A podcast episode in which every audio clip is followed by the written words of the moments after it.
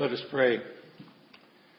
Merciful God, as we remember how your Son Jesus bore our sins in his body on the cross, how seven times he spoke seven words of love, we ask you to bless our hearing. Father, as we recall how all three hours his silence cried for mercy on the souls of all, we ask you to help us to understand the mystery of your love and to make us into a people who are ever more worthy of it. Amen. Our text for this evening's meditation, heading home, forgiven and more forgiving, comes from 1 Peter chapter 3, uh, verses 18 through 22, where it reads, For Christ also suffered once for sins, the righteous for the unrighteous, that he might bring us to God, being put to death in the flesh, but being made alive in the spirit, in which he went and proclaimed to the spirits in prison, because they formerly did not obey when God's patience waited in the days of Noah while the ark was being prepared, in which a few, that is, eight persons, were brought safely through water.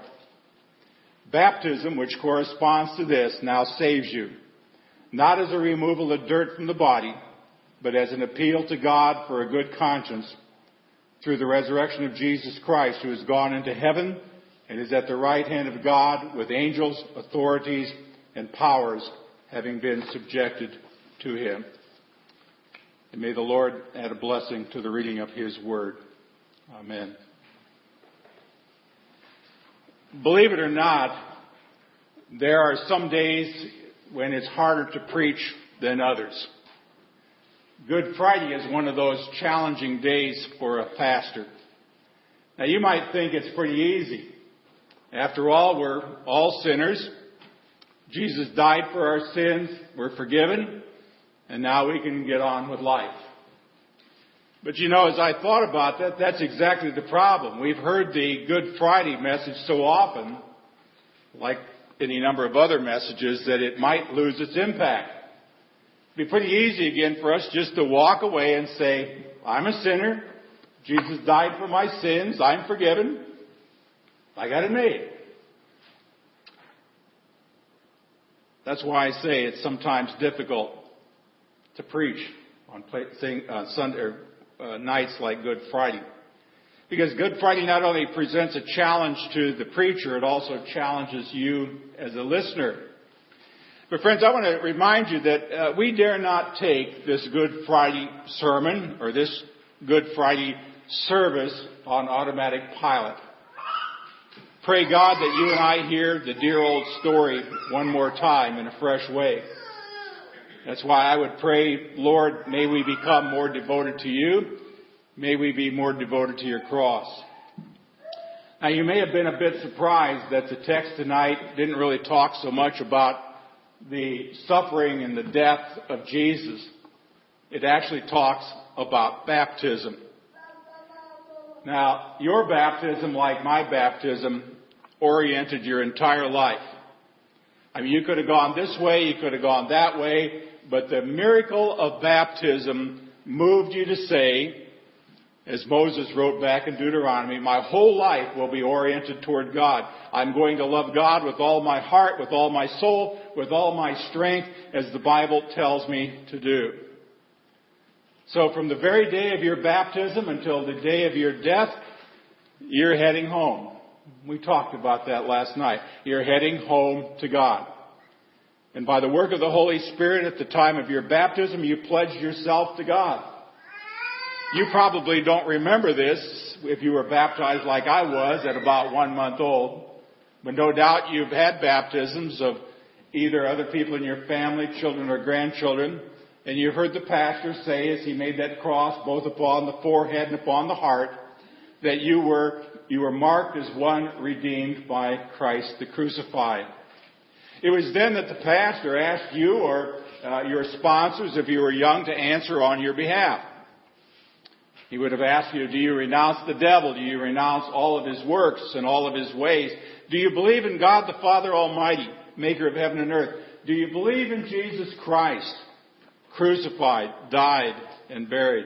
Do you believe in the Holy Spirit, the holy Christian church, the communion of saints, the forgiveness of sins, the resurrection of the body, and the life everlasting? And to all of those questions, if you were an adult, or if you're a child, your sponsor said, yes, yes we do, or yes I do.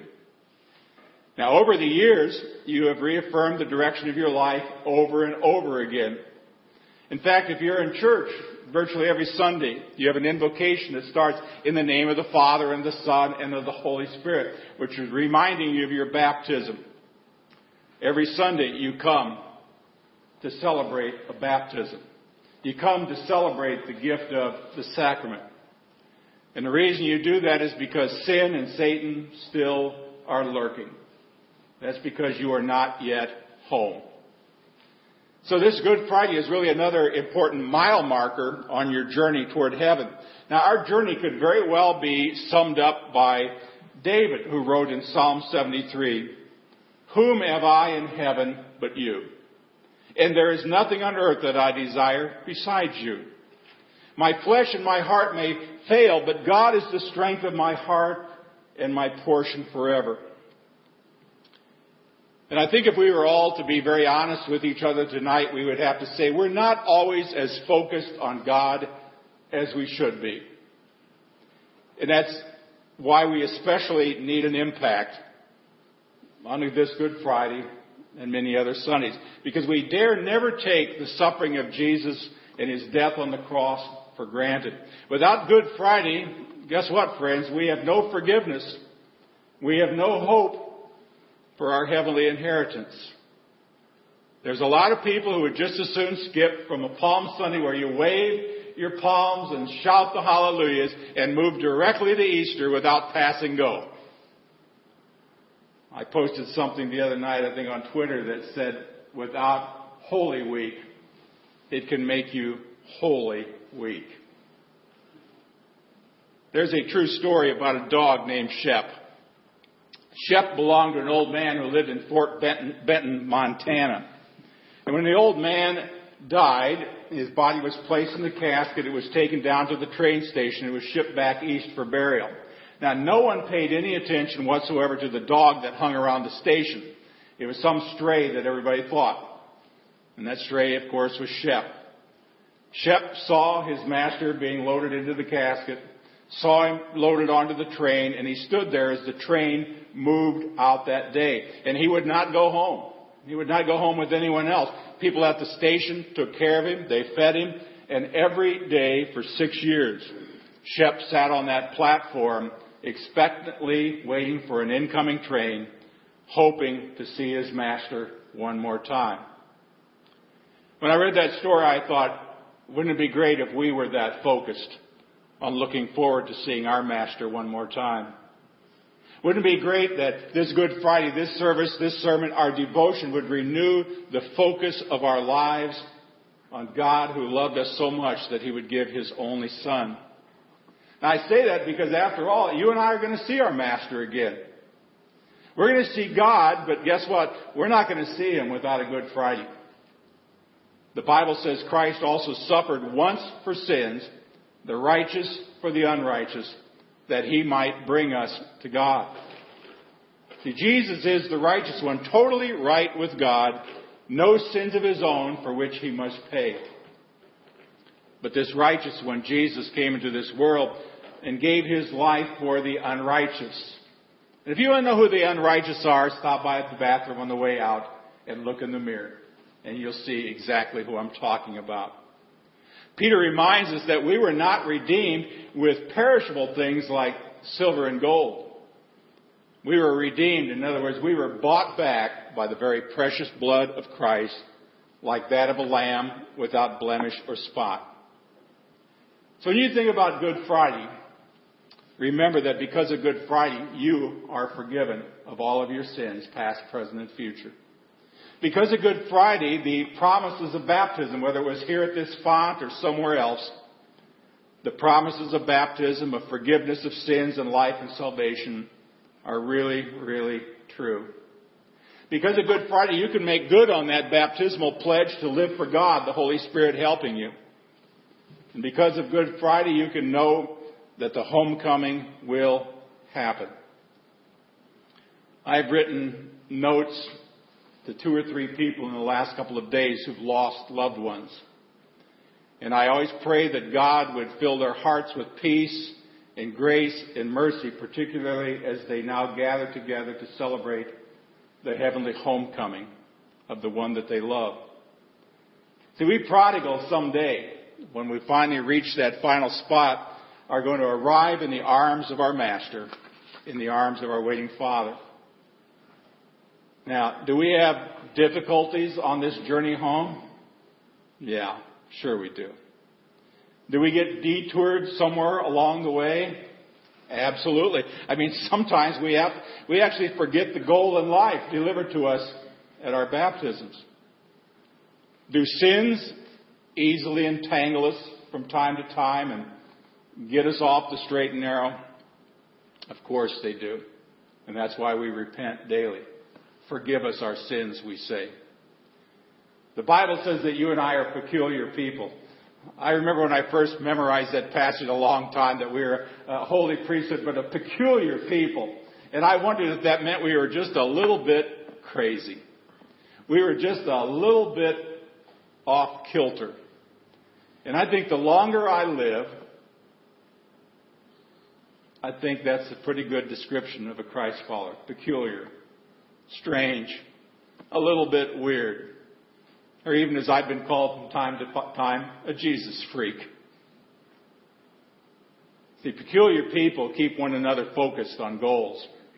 Peculiar people remind us constantly of our direction in baptism. Peculiar people gather together remind one another that we're heading home and that Jesus is leading us there. Peculiar people enjoy the song that says, I'm but a stranger here. Heaven is my home. The Bible tells us that Christ also suffered once for sin, the righteous for the unrighteous, that he might bring us to God. I gotta tell you, that Bible passage would not be worth the paper it's written on if God had not raised Jesus from the dead. Good Friday earned your forgiveness. The resurrection on Easter that we're going to celebrate will give you the assurance that God has accepted His Son's sacrifice for your sins. It's another way of saying, guess what? Your baptism is real.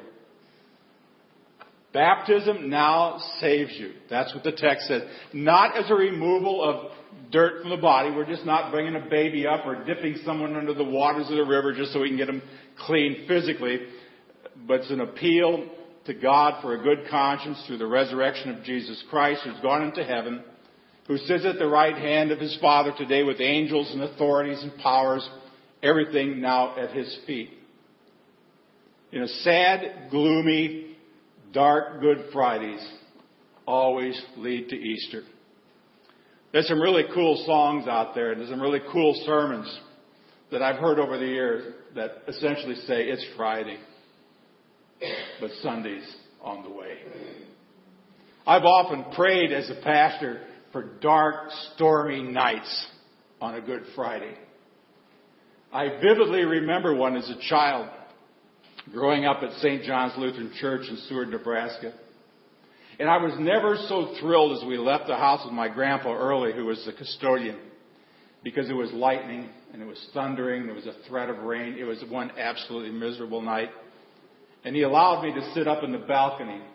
But I always had to be in clear view of him and my grandma, so I wouldn't act up. But I sat there in that full church that night and I listened to Pastor Spitz as he preached. And when he got to that point when Jesus shouted out, Eloi, Eloi, lama sabachthani, my God, my God, why have you forsaken me? Lightning struck and the thunder rolled and I just thought to myself, oh man, this is way cool. I'm not even sure I understood yet completely, probably at age 9 or 10 or 11. But that's the way I envisioned the time when Jesus died. Sad, dark, gloomy. But man, Easter's, as far as I can remember, seemed like beautiful days. Beautiful days. And if Good Friday had not given away the Easter, if it hadn't, as Paul wrote, your faith is futile and you are still in your sins. In fact, I've said this different times. If, if Easter did not happen, we might as well just lock up the doors, go home, and not mess around doing this stuff anymore. you cannot, you and I can be more forgiving as we have our journey home. Because of Good Friday, we know who we are. We are forgiven people. We're walking home and we peculiar people on our journey home then can also learn to be more forgiving to others. And to those people who are still outside the body of Christ, who are not following Jesus, the way, the truth, and the life, to those who might hurt or harm us in one way or another, we can even be more forgiving to them as well. I mean, since your life is all caught up with God, I mean, don't brood over their sins against you. After all, their sins are between them and God. Let God take care of their sins. He did not make you judge or jury over other people. But for us, why should you and I live in the bondage of unforgiveness? I mean, forgiven and heading home, we can be absolutely positively more forgiving people. That's because we're sure of who Jesus is. Crucified, risen, ascended, sitting at the right hand of God with angels, authorities, and powers having been subjected to Him. You might say that we can be more forgiving because through Christ we can be more comfortable in our own skin. The skin of Jesus. The skin of the body of Christ. So yes, it is a challenge to preach on a Good Friday. And it is a challenge for all of us to take heart the eternal importance of a night like this. In my prayer as I put together this message, uh, not only for myself, but more importantly for those of you that would hear it, is that, is that this special service would again lock your sight on the cross. See, devotedly we wait to see our Master. Jesus' cross is the season or the reason the way is open and that we're heading home. In our closing this evening, as we descend into darkness, we're going to sing a kind of a favorite old song before we hear those last words on the cross. So let's join together in singing hymn number 456. Were you there when they crucified the Lord.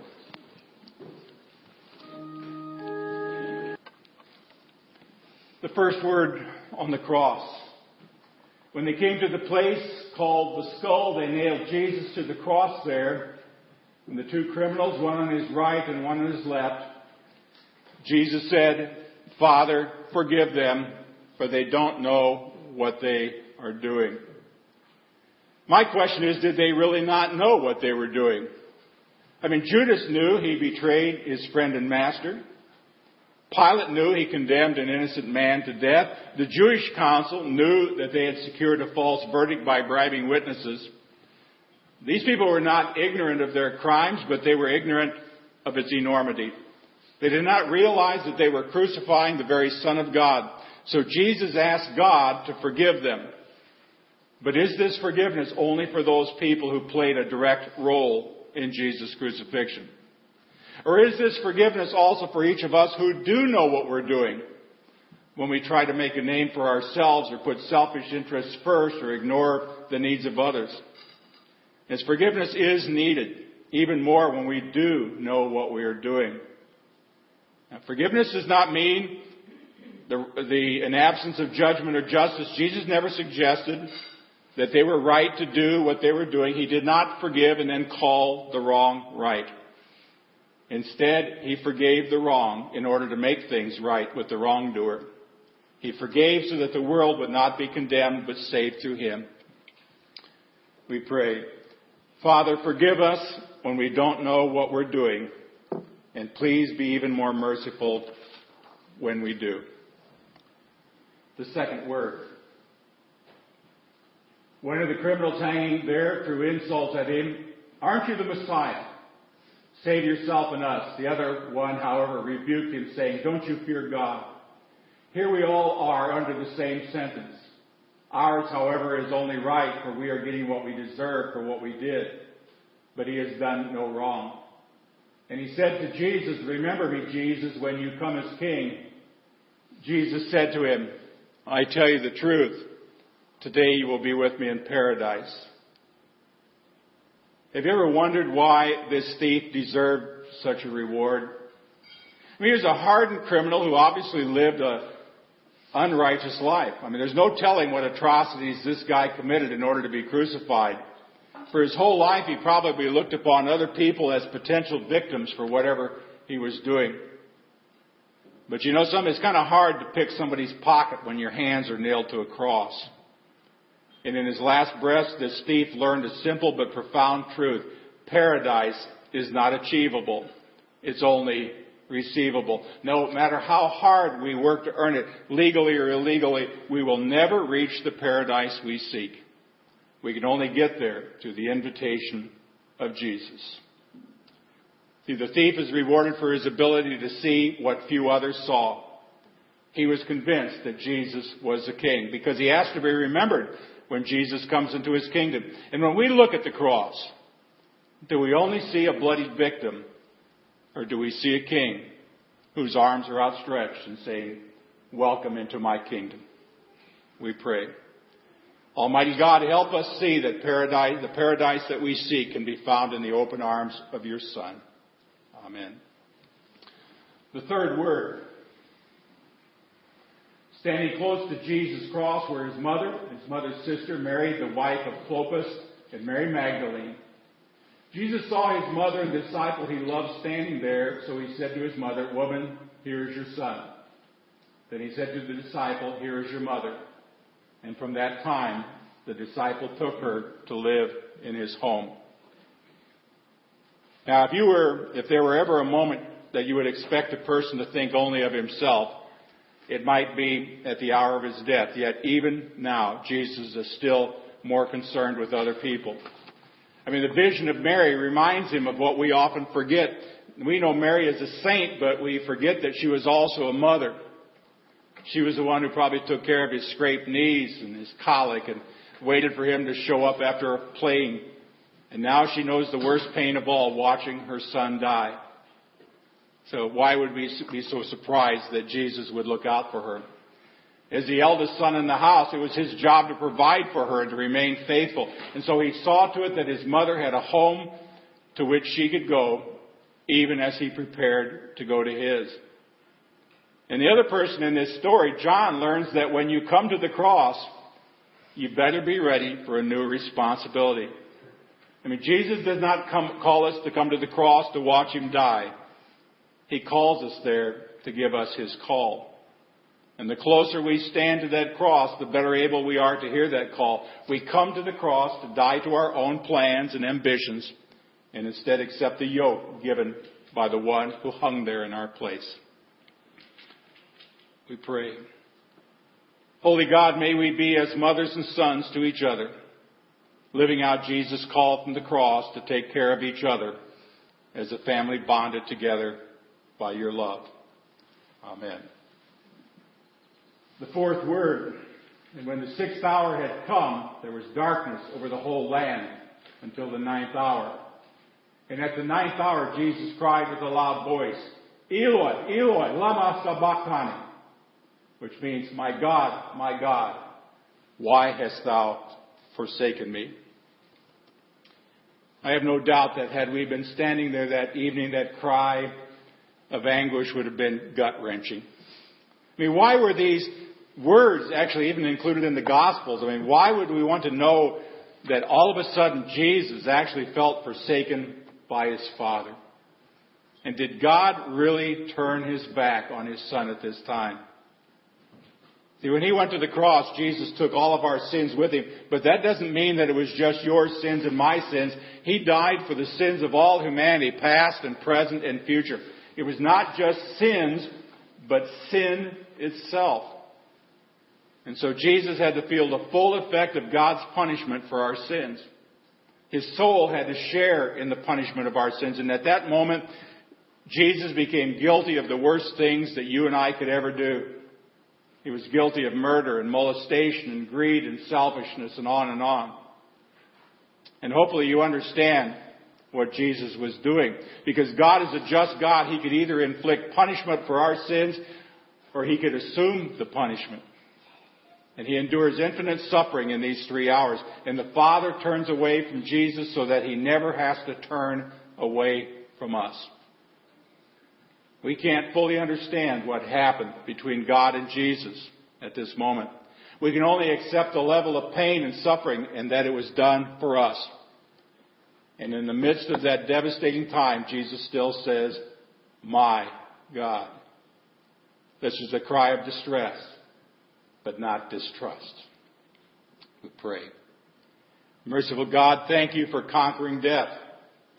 Help us to cry out, My God, even when we feel forsaken.